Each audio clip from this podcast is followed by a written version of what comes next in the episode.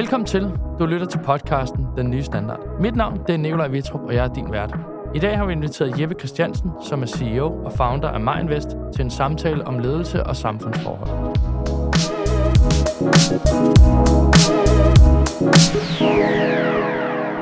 Hej Jeppe, Hej, hej. og velkommen til øh, Den Nye Standard. Tak fordi du vil øh, dukke op og deltage og kontribuere. Jeppe, når vi starter op her, så hver eneste gang, så spørger jeg ind til personen, der sidder foran mig. Hvad beskriver dig selv ud fra dine egne betragtninger? Hvad vil du sætte af ord på dig selv? Jamen, det er sådan et rigtig godt spørgsmål. Øh, jamen, jeg er jo sådan en lidt øh, fagnørd, der godt kan lide at drive virksomhed. Og så er jeg sådan et, øh, tror jeg selv, relativt rundt og tålmodigt menneske. Ja. Det er sådan. Det er lidt af mig. Dejligt simpelt. Hvis man nu skal øh, få dine medarbejdere, kollegaer, skråstrej partner til at beskrive dig, hvad tror du så, de vil putte, øh, putte ord? Vil det være det samme? Jeg tror noget af det samme. Jeg tror nok, de vil sige, at jeg har en relativt stor mængde energi. og så tror jeg måske, de vil sige, at jeg lægger vægt på faglighed. Ja. Øhm, også jeg er tillidsfuld. Og en gang imellem er jeg sikkert også lidt vanskelig. altså, Det skal man det er være. sådan lidt. Det må man gerne være. Rigtig. Ja. Hvis man skal møde, bryde nogle mønstre, så skal man vel også være lidt på tværs en gang imellem. Ja, jeg ved ikke på tværs, men altså, vi har jo alle sammen vores øh, svagheder og udfordringer, ikke? og dem har jeg også. Præcis. Øh, Jeppe, hvis vi nu skal hoppe tilbage til begyndelsen, så øh, Berlingske har jo kaldt dig en investeringsiværksætter. Kan du ikke øh, fortælle mig, hvordan øh, kom du ind i alt det her? Hvordan startede du med Mindvest? Jo, øh, altså jeg startede jo sådan lidt sent. Jeg var jo kommet op over 40 år, før jeg startede. Øh, på den måde, altså da jeg var ung, øh, jeg læste jo polit, og så, så var jeg ude at rejse, og var ret fascineret af sådan set, at prøve at forstå verden. Det er også lidt det studie, man har, når man er polit. Ikke? Mm. Øh, nu har jeg jo så læst økonomi og samfundsforhold, og så er jeg sådan meget interesseret i det. Øhm, og så, da jeg så kom tilbage, så, så fik jeg et job i, i noget, som ingen kender i dag, Sparkassen SDS, hvor jeg kom til at arbejde for Peter Vendt, Mm. øh, som øh, der var cheføkonom derinde, og, og jeg skulle sidde med international økonomi.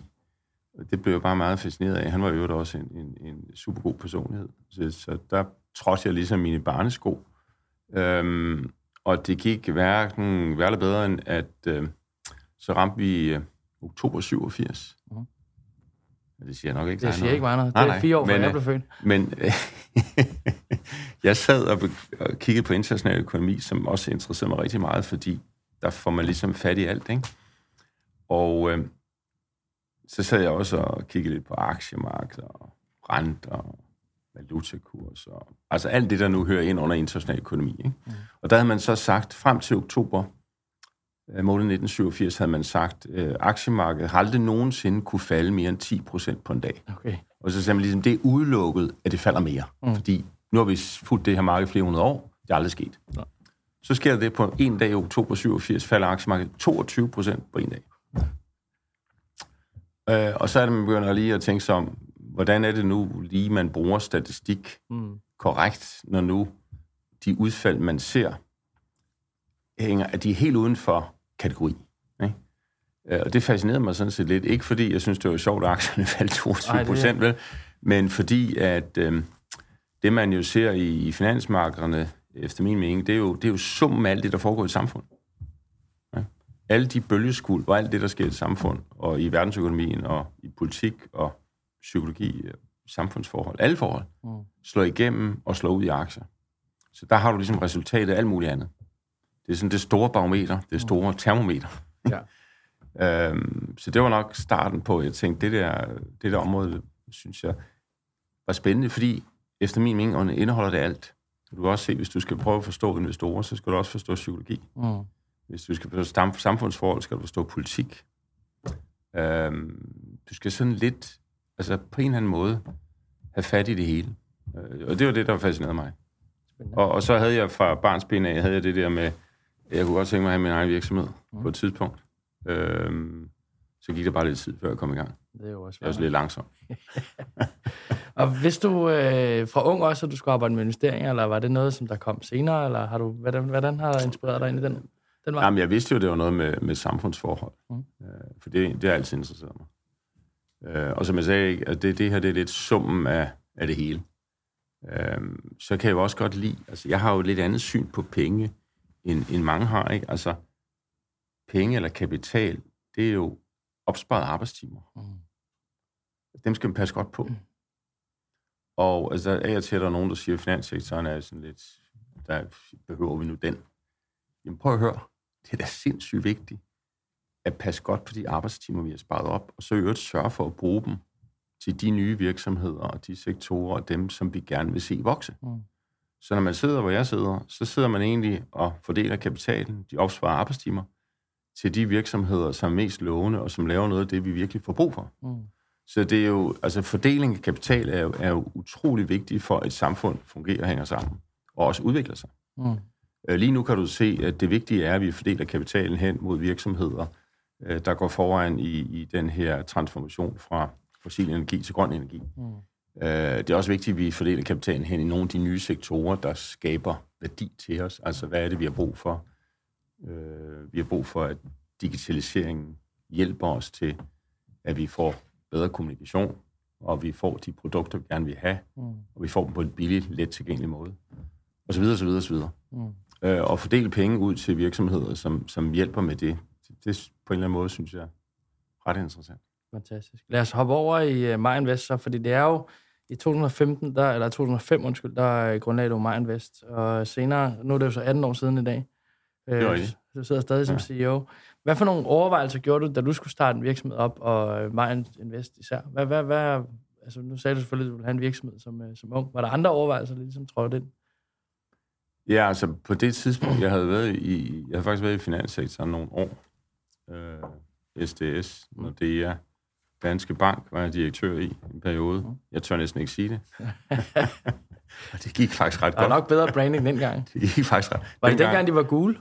Øh, nej, det var det ikke. Nej, nej, nej. Dansk Bank er faktisk en rigtig god virksomhed. Og det er det jo stadigvæk. Øh, og det var det også dengang. Så et sted, hvor jeg lærte meget. Men jeg var rundt i finanssektoren, og, øh, og det jeg sådan set øh, længe havde tænkt over, det var, at øh, jeg godt tænke mig at have en investeringsvirksomhed, hvor der var fuldstændig fokus på faglighed og på analyse og på at forstå ting først, Mm. og så lave nogle produkter bagefter. Altså tit laver man jo produkter, fordi nogen gerne vil have dem. Mm.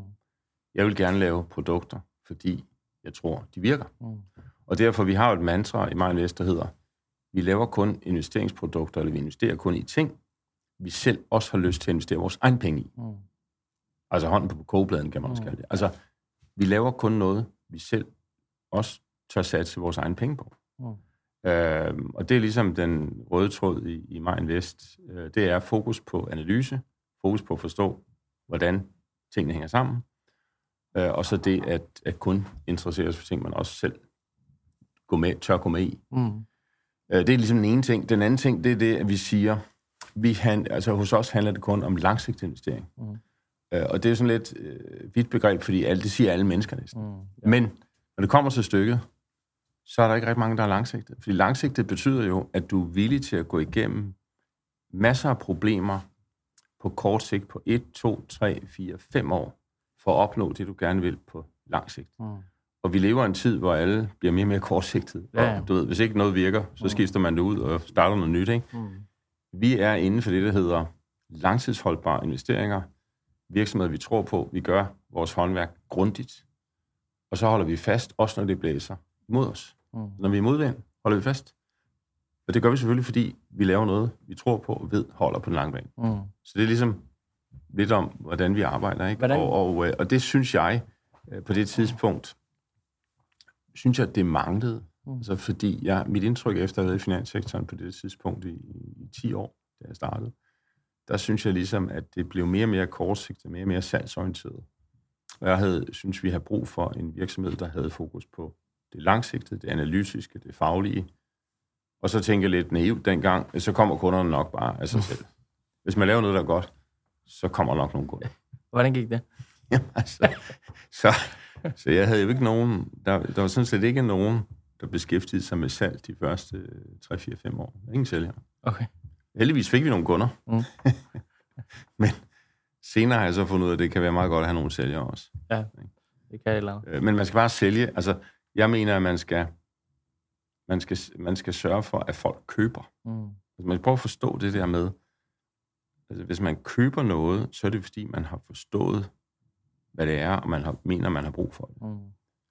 Det der med push-salg mm. til folk, det, det må folk gerne gøre, det må de selv om. Mm. Vi gør det bare ikke. Jeg tror, vi har også svært ved at gøre det herinde. Vi, ja. Jeg deler samme øh, overvejelse, som du gør. Øhm, nu har du så i 18 år været CEO for Mindvest. Er der, har der nogensinde været nogle punkter, hvor du har tænkt, måske skal jeg være en anden rolle, eller skal jeg lave om i strukturen, eller, eller, eller hvordan har du tænkt dig, hvordan har I bygget Mindvest? Egentlig ikke sådan rigtigt, hvis jeg nu skal være helt ærlig. Det må man gerne. Det er ikke sådan rigtigt. Det går jeg ikke og tænker så meget over. Øh, jeg har jo sådan nogle øh, øh, grundholdninger om, at øh, det er vigtigt at have et team. Altså man kan jo ikke, det har jeg set så mange eksempler på, det der troen på, at man kan klare det hele alene, det, Mm. det er jo ikke rigtigt. Øh, så det er vigtigt at være, øh, have sådan en team spirit, og vi har det, der hedder en relativt flad organisation. Altså jeg synes, der er nogle principper, der, der er meget vigtige i ledelse. Ikke? Det ene er øh, respekt for alle. Altså, vi, vi, er en- der, er en lang kæde af folk, der beskæftiger sig med forskellige ting i virksomheden. Og det er meget vigtigt, at man respekterer alle dele af kæden. Mm. Uh, vi har alle sammen forskellige roller.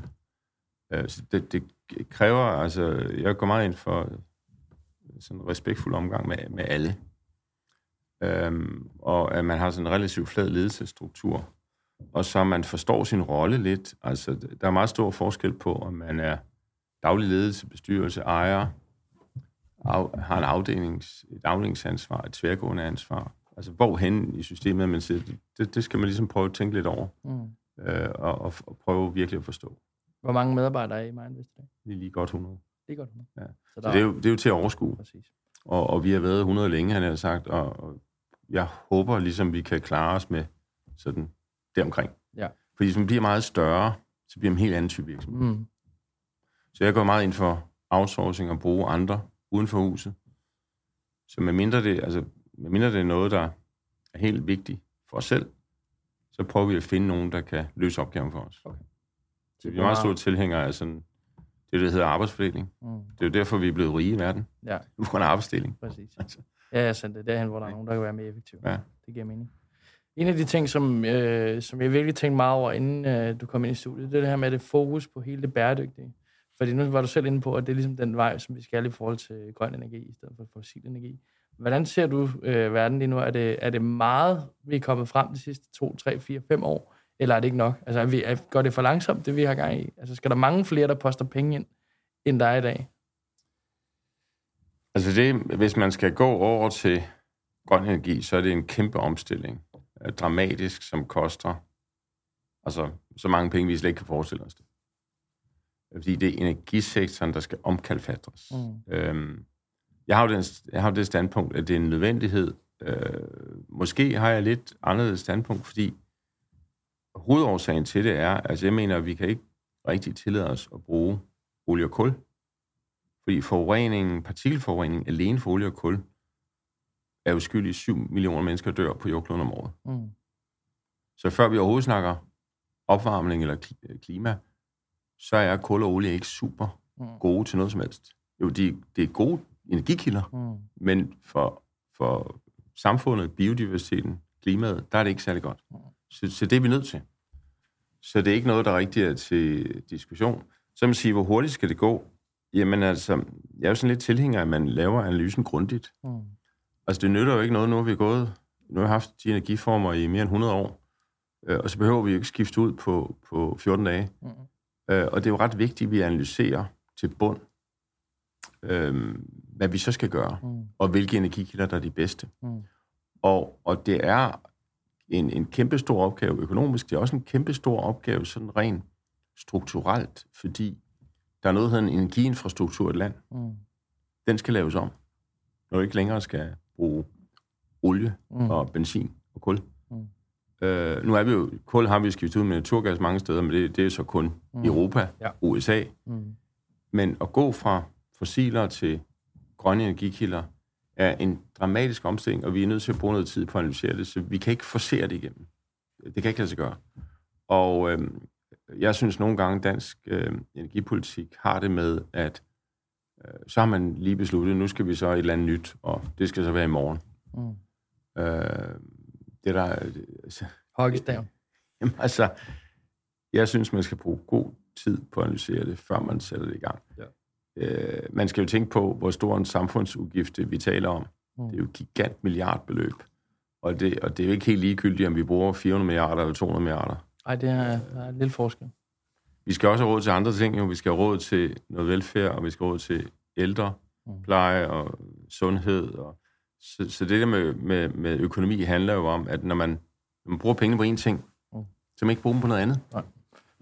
Og heldigvis er der jo sket det, fordi hvis du går et par år tilbage, så havde man lidt den der holdning om, at øh, staten kunne bare bruge alle penge, de har lyst til, Mm. og renten var nul. Mm. Øhm, nu ved vi ligesom, at det var sådan en parentes i udviklingen, som ikke holdt. Renten er positiv. Det koster penge at låne. Øh, du skal betale en rente for at låne. Stam, samfundet skal også betale for at låne penge. Man kan ikke bare bruge penge. Når man bruger penge på én ting, så har man dem ikke til noget andet. Mm. Når vi skal bruge masser af penge på grøn omstilling, så skal vi tage dem et sted fra. Og derfor gælder det om, at den grønne omstilling faktisk bliver gjort på en måde, der er gennemtænkt og økonomisk holdbar. Ja. Derfor, for nu at svare på dit spørgsmål, Ja, tak. mener jeg ikke, man skal forsere det. Jeg mener, man skal give sig den tid, det tager, øh, og prøve at forstå, øh, hvad der er den bedste vej.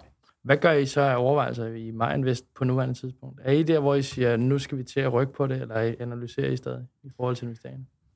Nej, men altså, man kan jo gøre begge dele, fordi der er jo, man kan jo tage det, der hedder low-hanging fruit. altså, man kan godt gå i gang. Jeg er jo også tilhænger, at man går i gang med grøn omstilling. Der er noget, man kan gøre i morgen. Øhm, altså, hvis nu tager man hos os, altså vi har lavet en investeringsfond, der hedder Grønne Obligationer, fordi vi køber de obligationer, der finansierer grønne projekter. Og det er en særlig kategori obligationer, øh, og dem kommer der mange af. Øh, og dem, hvis man køber dem, så ved man, at ens penge går alene til grøn omstilling. Mm. Så det er et meget godt produkt. Så har vi lavet et produkt, der hedder Net Zero, hvor vi vælger at sige, at vi investerer i hele værdikæden frem mod 2050. Altså alle de virksomheder, der intensivt arbejder på at bringe os frem mod net zero, altså frem mod ikke at bruge, ikke at lave CO2 for. Mm. Ja. Det er virksomheder, der typisk, de er ikke nødvendigvis grønne, men de har besluttet at ændre adfærd og tilpasse sig. Altså det bedste eksempel, det er måske AP Møller, Mm. Mærsk. De har besluttet, at deres skibsflåde skal sejle på grøn brændstof. Alle skibene, de har, skal sejle på grøn, grøn brændstof i 2040. Det lyder helt Og vildt. det er de så i gang med. Så man kan sige, de sejler i dag med masser af Mm. fossil brændstof. Præcis. Men de har besluttet at ændre adfærd og tilpasse sig. Mm. Og det synes jeg jo, det er den type virksomheder, vi har brug for. Det er jo dem, der ændrer adfærd. Mm. Og som jeg plejer at sige, jeg kan også rigtig godt lide Vestas, Mm. fordi Vestas laver jo vindmøller. Præcis. Men Vestas er jo ikke født grøn. Eller altså, de er jo ikke, de er jo ikke, de er jo ikke de er grønne, fordi de laver vindmøller. Mm. Og det er de lavet hele tiden. Ja. Øhm, så det er ikke, fordi de ændrer adfærd, de er bare altid lavet vind, vindmøller. Det er sjovt, men det er nogle Men store... det er jo en fremragende virksomhed. Ja, præcis. Men, men, men, men, øh, og dem skal vi have flere af. Vi skal have flere lave vindmøller. Det vigtige er, at der er nogen, der efterspørger vindmøller. Mm. Det vigtige er, at der er nogen, der efterspørger grøn brændstof, som AP Møller gør. Det er efterspørgselen, der driver omstillingen. Mm. Det, er ikke, det er ikke udbuddet. Nej. Det er efterspørgselen. Ja, fordi udbud alene kan jo ikke gøre det. Nej. Hvis ikke der er nogen, der Øh, og når vi, når vi så investerer i NetZero, så siger vi, at vi køber virksomheder, som ændrer adfærd og går efter og tilpasser NetZero 2050. Så køber vi for eksempel også, vi laver også investeringer i de metaller, der er nødvendige for at komme derhen. Mm. Altså, du kan jo ikke lave, men hvis hele samfundet skal bygge på elektricitet som vigtigste energikilde, så skal vi bruge masser af kover. Mm. Vi skal have mange flere koverminer i verden. Vi skal have meget mere kover. Kover bliver det nye guld. Eller ikke, det nye olie. Ja. Måske et bedre eksempel. Ja. Øh, så vi investerer også i de metaller, der er vigtige i det samfund, han har sagt, energi, øh, grønne samfund, vi forhåbentlig lander i omkring 2050. Det giver mening. Der er tænkt lidt over det. og hvad... Øh, når nu du har lavet en strategi om, at de skal lave to ben, som arbejder ind i grøn investering, hvad er så sådan hele succeskriteriet for det? Er det, at, at vi bevæger os tættere på hvert eneste år? Er det det, som du måler som succes? Eller er det, at samfundet bevæger sig Jamen nu, man kan sige, vores bidrag er jo ganske lille. Mm. Øh, vi arbejder med at investere i, i nye virksomheder, og så prøver vi at sigte efter de virksomheder, som bevæger sig i den rigtige retning, som jeg prøver at forklare. Mm. Nu har jeg nævnt to produkter her. Vi har også mange andre produkter, men, men, men nogle af de ting, øh, vi satser på og arbejder meget med, er i den her grønne dagsorden. Det har vi jo gjort i 10 år, tror jeg. Det er jo ikke, det er ikke noget, vi startede i går, det er noget, vi går i mange år. Mm. Øh, fordi den her analyse, vi snakker om, er jo ikke ny. Den har jo ligget der lang tid. Mm. Øhm, og det er da en af de, de vigtige ting i, i vores arbejde. Øh, vi har nogle andre ting, fordi vi har faktisk også en, en række værdier. Vi arbejder også øh, meget med virksomheder, som øh, har fokus på diversitet. Øh, og det er jo ikke alene øh, køn, det er jo også etnisk oprindelse. Mm. Øh, alt det, der hører ind under diversitet, fordi det kan også være alder. Mm. Altså det alder, nationalitet, etnicitet. Der, der er mange ting. En moderne virksomhed skal tilpasse sig den udvikling, vi ser i samfundet. Mm. Og vi ved faktisk, at diversitet er en, en positiv ting. Nu skal man heller ikke overdrive det. Det er jo ikke sådan, man skal være fuldstændig spredt. Præcis. Fordi man skal også passe på, at man holder sit fokus, og man skal også passe på, at man fokuserer på kompetence og viden. Mm. Øh, så derfor er sådan en afvejning, men, men diversitet er en, målparameter for os, der er mm. vigtig. Ja. Øh, det er også vigtigt for os med biodiversitet, som lidt overset, mm. at man passer på ressourcerne, øh, altså genbrug. Mm. Øh, altså, det, det er helt centralt, at vi får mere genbrug af naturressourcer. Øh, der er også det, der hedder inklusion, altså at vi kigger lidt på, hvem ansætter vi, og er opmærksom på, at, at vi har alle sammen forskellige kompetencer, og det er faktisk godt at have forskellighed. Mm. Øh, nu er der meget fokus på, at man kan arbejde på sin arbejdsplads, man kan arbejde hjemme. Jeg er sådan lidt tilhænger af, at man kommer på arbejde, mm. øh, fordi man er sammen i et team. Mm. Men vi har også hjem, mange, der arbejder hjemme, og det tillader vi også, og det har vi en positiv holdning til. Mm. Men vi kan alligevel godt lide, at man også er på sin arbejdsplads, fordi det skaber et, et sammenhold og et teamwork på en anden måde. Ja. Øh, men vi kan også meget godt lide, at man interesserer sig lidt for, at vi alle sammen har, har forskellige kompetencer, og, og vi slæver alle sammen et eller andet med. Øh, så vi kan jo godt lide, at man også er opmærksom på den forskellighed. Og, og når, man, når man ansætter nye medarbejdere, så er det ikke øh, nødvendigvis øh, et kriterie. Øh, men altså, vi har også lidt fokus på, kommer man fra, er man på i, i kanten af arbejdsmarkedet, øh, man har andre kompetencer, vi også har brug for. Mm. Så inklusion er også en vigtig parameter. Jamen. Jeppe, hvis jeg nu skal hoppe over i ledelse, og fjerne dig lidt en lille smule fra investeringer, og så kigge, kigge ind mod dig, lidt mere øh, solo, isoleret. I forhold til ledelsesstil og så videre, så er det jo, øh, du, du snakker meget om roller. Det har du øh, sagt i dag, og du har også tidligere øh, udtalt, at det er vigtigt som en leder at være sådan rollebevidst og være god til at lytte. Så du er meget klar over det her med roller. Hvordan, hvordan tænker du ledelse sådan for dig selv? Hvordan, hvad, har været, hvad har været de grundpiller, du står på? Altså, hvad, hvad bygger din ledelsesstil på? Øhm, det er jo et rigtig godt spørgsmål. og jeg ved ikke, om der er nogen nemme svar. Altså, jeg kan sige, et af mine forbilleder, det var, det var faktisk øh, en, en mand, jeg mødte for mange år siden, Haldor Topsø, øh, som jo, han var, han grundlagde en virksomhed, øh, stod i spidsen for forretningsudvikling. Han var både i, i ledelsen og, kan man sige, lidt i dagligdagen, mm. øh, og havde kolossal fokus på faglighed, fakta, og prøve at forstå, hvad, hvad, hvad er fakta? Mm. Og så først derefter beslutte, hvad man gør. Så ja, altså, der er noget, jeg lægger vægt på, så er det, at man som organisation og virksomhed har stor respekt for fakta, faglighed, data, øh, at man ikke sådan beslutter på mavefornemmelse. Mm. Men at man undersøger for, øh, ting til bunds. Og man ikke bare svarer, fordi man bliver stillet et spørgsmål, man svarer, fordi man ved, hvad man taler om. Mm. altså, så noget går, ligger, og, og, og der, det synes jeg lidt, det er lidt en mangelvare i, i mange øh, sammenhænge i dag. Fordi der bliver det her kolossale fokus på øh, breaking news, hvad sker der lige nu, og så er der fokus på at gøre noget mm. med det samme. Ja. Øh, det øh, prøver jeg at arbejde imod så godt jeg kan. Øh, og jeg prøver at skabe en kultur og en holdning, der hedder, at faglighed, data først. Mm. Så det er en ting. Det er, sådan, det, det er med en holdning. Mm. Øh, men det er også noget, det er en, en, vi taler her om en virksomheds DNA. Øh, Og, og det synes jeg er utrolig vigtigt. Det andet, som jeg så siger, det er det der med, at man er respektfuld over for andre mennesker. Man lytter. Øh, man prøver at sætte sig ind i det.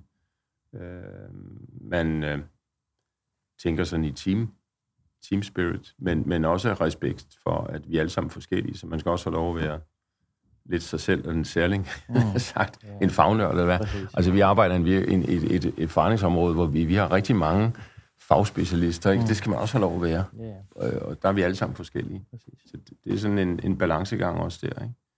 Øh, og så som du selv øh, nævnte, og som jeg også har sagt tidligere, så skal man jo forstå sin rolle i virksomheden.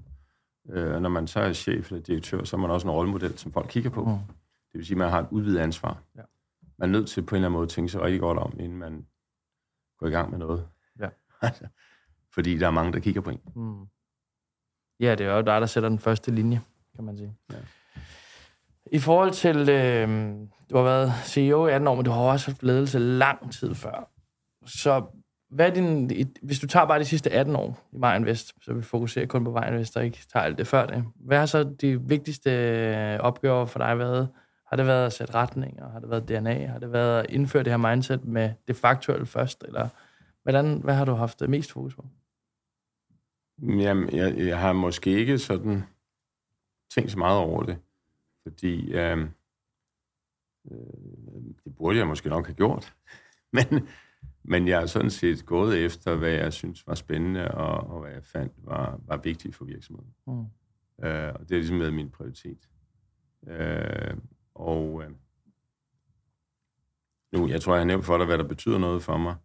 Øh, en ting, jeg måske også lige skal nævne, det er det her med, at øh, i virksomhed er man også nødt til at tænke lidt på, at vi alle sammen begår fejl. Jeg begår, begår også fejl. Så man er nødt til at på en eller anden måde have en kultur, der hedder, at, at, at vi begår alle sammen fejl. Mm. Og øh, hos os, altså i mig Vest bliver man ikke fyret for at lave en fejl. Det kunne aldrig ske. Mm. Øh, men man er så nødt til at tænke over to ting. Det ene er, at man, man er nødt til at lære sine fejl. Og det er klart, hvis man bliver ved med at lave de samme fejl, så kan man ikke arbejde for mig Invest. Mm. Altså, Nej. Så man skal lære sine fejl. Øh, og så skal vi have nogle systemer, fordi vi er en finansiel virksomhed, vi håndterer risici. Mm. Øh, vi arbejder med kapital. Så vi har meget nøje sikret os, at vi har systemer, der gør, at vigtige beslutninger kan man ikke som en person tage. Mm. Der skal flere til. Så vi er check and balance på vores vigtige beslutninger. Ja. Vi skal sørge for, at vi har solvens, altså at vi har kapital nok, vi har likviditet, at de penge, vi har, ikke bare kan blæse ind og ud, men mm. vi har styr på det. Ja. Øh, så likviditet og solvens er nogle krav, vi har, også reguleringsmæssigt. Så, så på den måde kan man sige, øh, øh, i min stilling er man også nødt til at sikre sig grundighed, disciplin og have de rette folk på de rigtige steder. Mm. Så for at sige lidt, hvad der betyder noget for mig i sådan en opbygning af en virksomhed, som vokser, der er det også at have de her ting uh, in place, fordi når man er i finanssektoren, så er det også absolut vigtigt. Mm. Uh, da vi startede, så startede vi faktisk med at sige, at vi vil have, uh, eller vi, vi virksomheden har den mængde kapital, som loven kræver, gang to. Okay. Vi vil bare være sikre på at mm. sende det signal. Vi har kapital nok, vi kan svare en hver sit, vi er der også i morgen, vi er der i overmorgen, vi er der om fem år. Hvis man samarbejder med os, mm. så er vi der også på den lange bane. Og det er vi ved, det signalerer man i finanssektoren ved at sige, at vi har, mm. vi har en solvenskapital, der er mere end tilstrækkelig. Mm. Og det her var vel at mærke 3-4 år før finanskrisen. Øh, og det er faktisk et princip, der har været godt for os, fordi vi, vi under finanskrisen havde vi ingen problemer. Mm. Så vi har aldrig fået statshjælp, vi har ikke fået hjælp øh, og ikke haft brug for det øh, og lægger jo også vægt på, at vi klarer os selv som privat virksomhed, mm. øh, og vi bidrager positivt til samfundet. Mm. Det var derfor, jeg også udtalte mig lidt om den her Arne-skat på et tidspunkt, fordi ja. det var så lidt mærkeligt, så vedtager Folketinget, at øh, nu skal dem, der har fået hjælp under finanskrisen, betale for Arne-pensionen. Okay. Øh, og så sender man en regning til os, og siger, at det var da egentlig meget sjovt, fordi vi har jo ikke fået hjælp. Nej. Vi har ikke ønsket hjælp. Mm. Vi klarer os selv. Mm. Øh, men nu kan vi bare lade det ligge, fordi vi kan godt finde ud af at betale den der skat.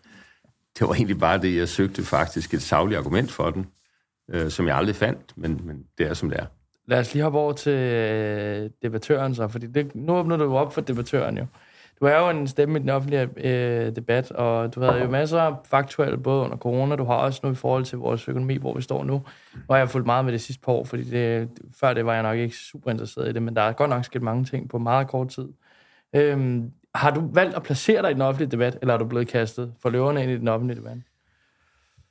Nej, det er, jo, det er jo et valg, jeg selv har truffet nu. Jeg er jo ikke sådan en stor stemme i den offentlige debat, men altså, når der er ting, som jeg synes er vigtige, så udtaler jeg mig om dem. Også selvom de ikke lige øh, vedrører mig vest. Ja. Øh, og det, som jeg synes er vigtigt i tiden, det er jo at holde fast i nogle fundamentale værdier i samfundet. Altså, vi har jo i Danmark et, et, et velfungerende demokrati. Vi har en velfungerende økonomi. Og de principper, den bygger på, er jo skabt af vores forfædre øh, efter hård kamp. Øh, og der er en grund til, at vi har dem. Derfor øh, så lægger mange af de der ting mig meget på sinde. Ikke? Altså en ting, nu var der det her med, øh, altså et emne, det var de her børn i, i Syrien, mm. eller i flygtningelejrene, mm. danske statsborger. Mm. Hvor jeg ligesom siger, men er man dansk statsborger, så bliver man hentet. Mm. altså, ja, det bør være sådan. Ja. Hvad så går der på øh, Og så er der sådan noget med, ja, men så skal man have møderne med. Jamen, et barn, der er dansk statsborger, helt uskyldigt, der sidder et sted, Selvfølgelig henter man barnet, og hvis moren skal med, så tager man moren med. Mm. Barnet kan jo ikke gøre for det. Mm. Så jeg, altså, der, var, der var et punkt, hvor jeg, jeg forstod simpelthen ikke, hvor vi var på vej hen, fordi vi taler om helt basale øh, ting i vores samfund. Mm. Øh, så det var et emne. Det andet var under covid, det her med vores ret til som mennesker at tage nogle beslutninger selv. Og på et tidspunkt under covid var man jo lige derhen med hvor man drøftede tvangsvacciner, og man skulle kunne gå ind i folks hjem og mm. vaccinere dem mod deres vilje, og mm. jeg ved ikke, hvad man var i gang med, hvor man lidt lod hånd om det enkelte individs ret til selv at træffe sine beslutninger. Mm. Øh, og det kan da godt være, at man skal gøre det, hvis man er i den ultimative krise, hvor samfundet er ved at bryde fuldstændig sammen. Men det var ikke der, vi var. Covid var ikke i nærheden af det på noget tidspunkt. Mm.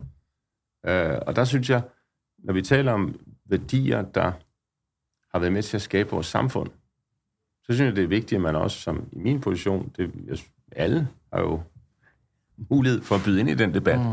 Og det er også, når man sidder i en, en virksomhed, som også påvirkes af det, synes jeg, det er vigtigt, at man, man deltager i debatten, så man ikke overlader den kun til andre, der, der stormer rundt.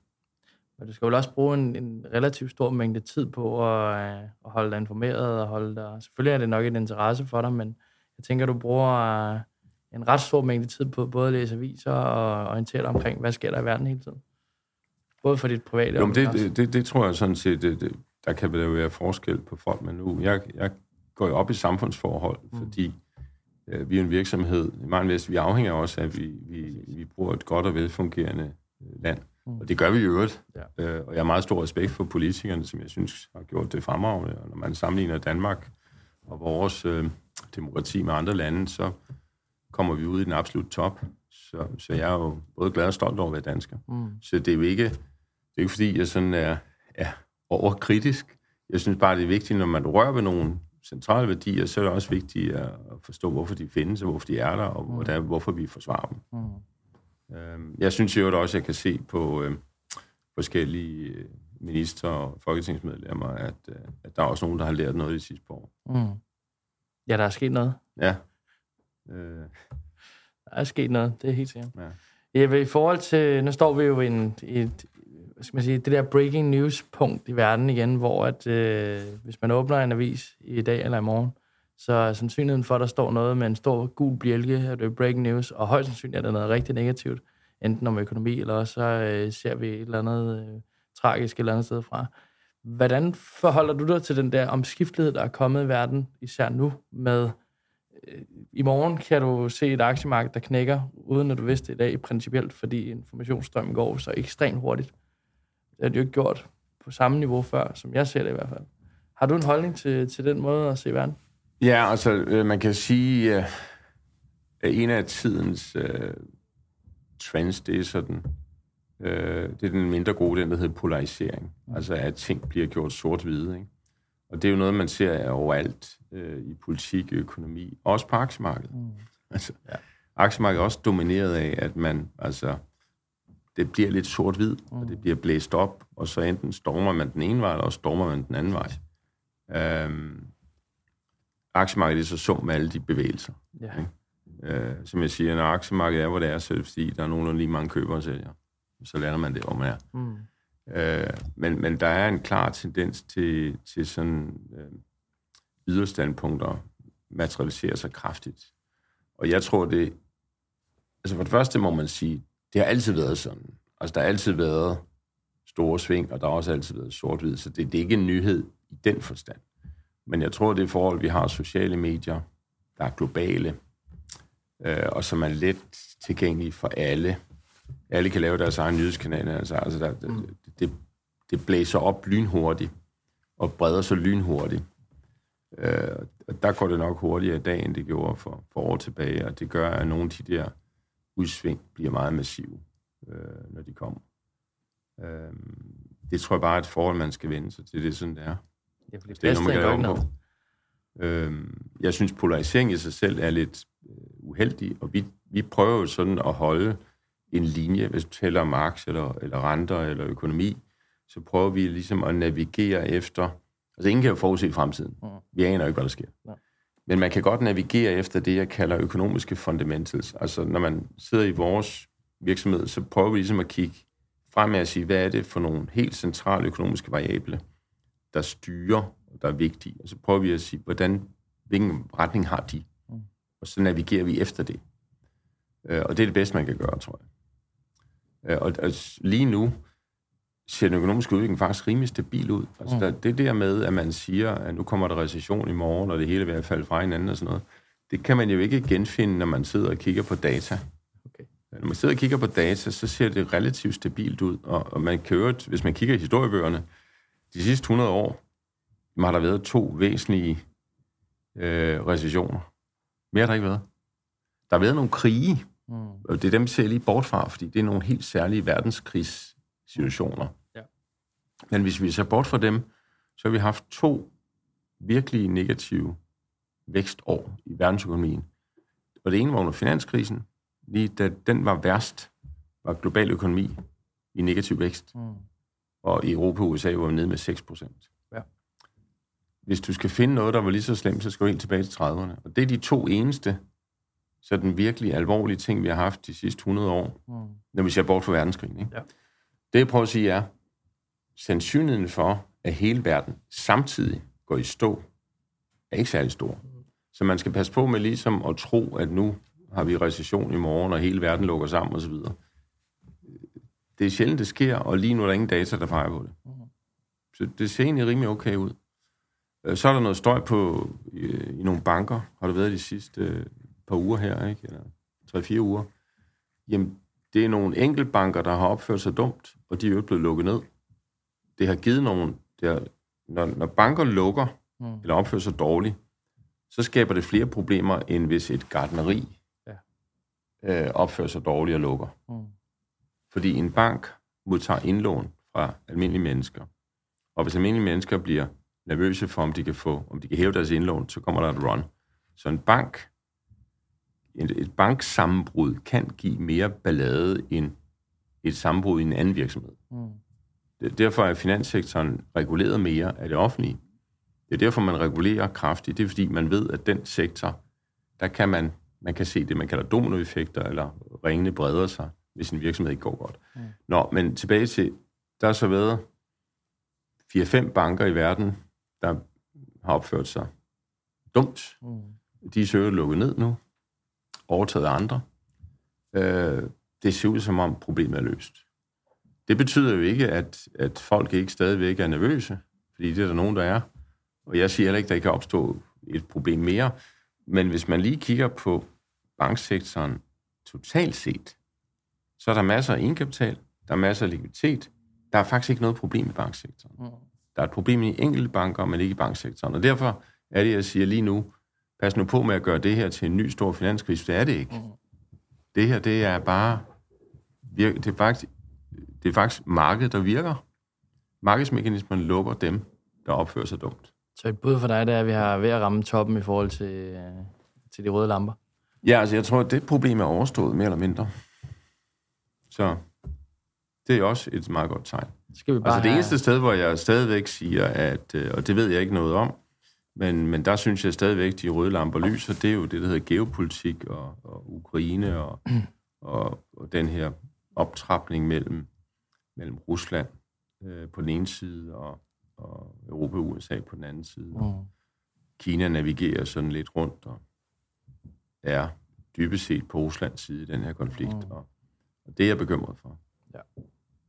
Ja, for det kan skabe øh, ting, man ikke ser. Det er et blind spot. Ja, altså det, det er jo... Man kan ikke rigtig gøre noget ved det, tror jeg, i, i, i min situation. Men, øh, men det, det er det eneste bekymrende, og det er det, der gør, at jeg siger, når man så investerer sine penge, så skal man holde lidt flere kontanter, end man normalt gør. Være lidt mere forsigtig, end man normalt er. Mm. Fordi lige præcis det er der en risiko, vi ikke rigtig kan, kan overskue. Mm. Jeppe, hvis nu vi skal øh, tage sådan en, bagside medaljen snak kort, inden vi, øh, vi runder af. Nu har du været i gang i mange, mange år, nu har du også været øh, debattør. Nu fik du lukket dit LinkedIn under, øh, under covid. Det er jo bagsiden af medaljen af ved, ved noget andet jo.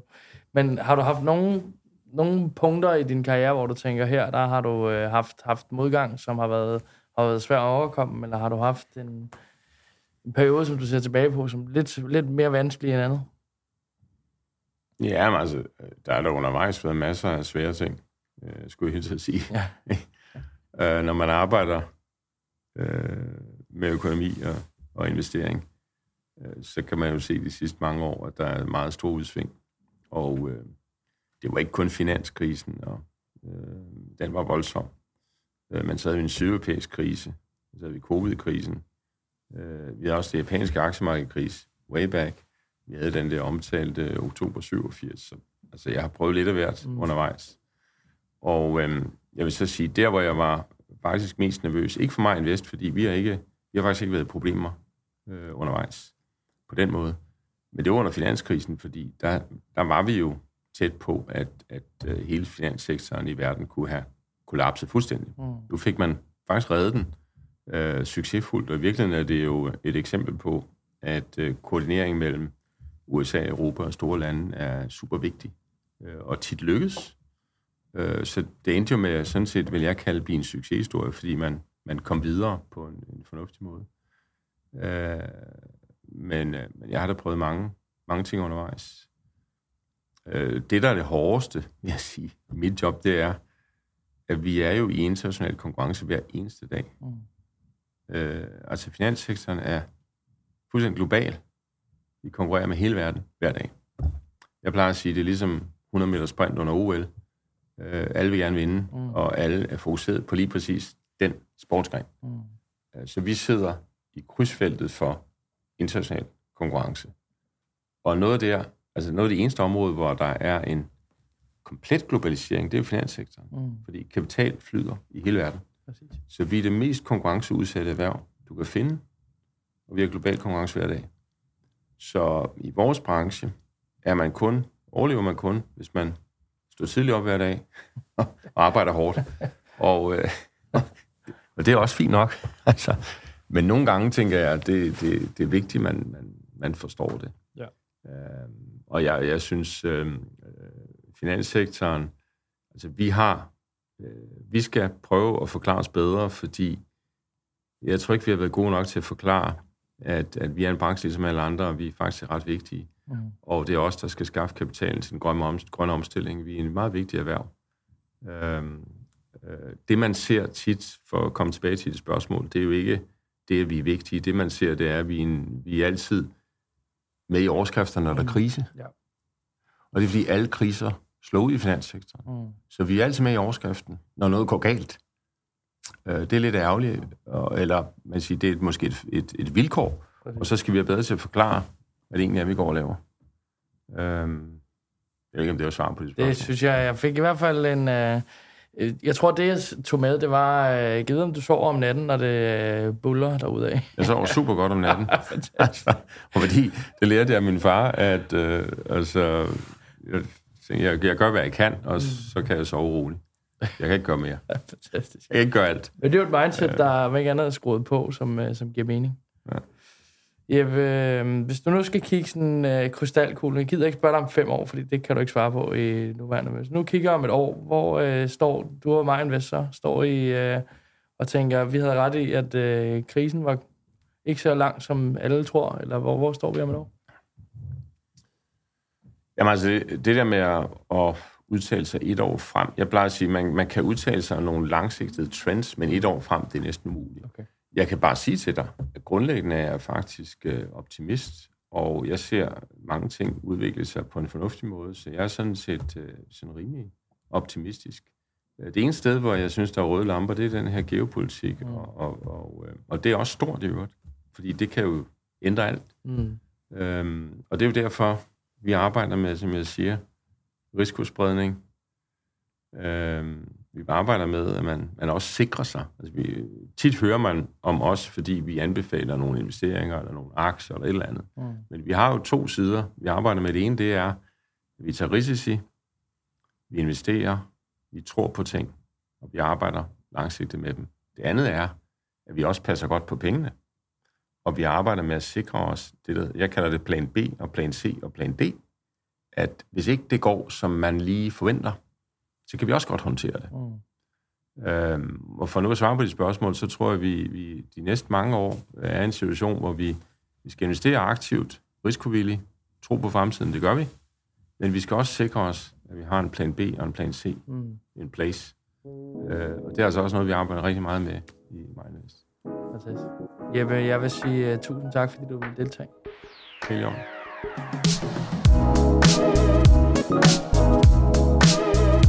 Thank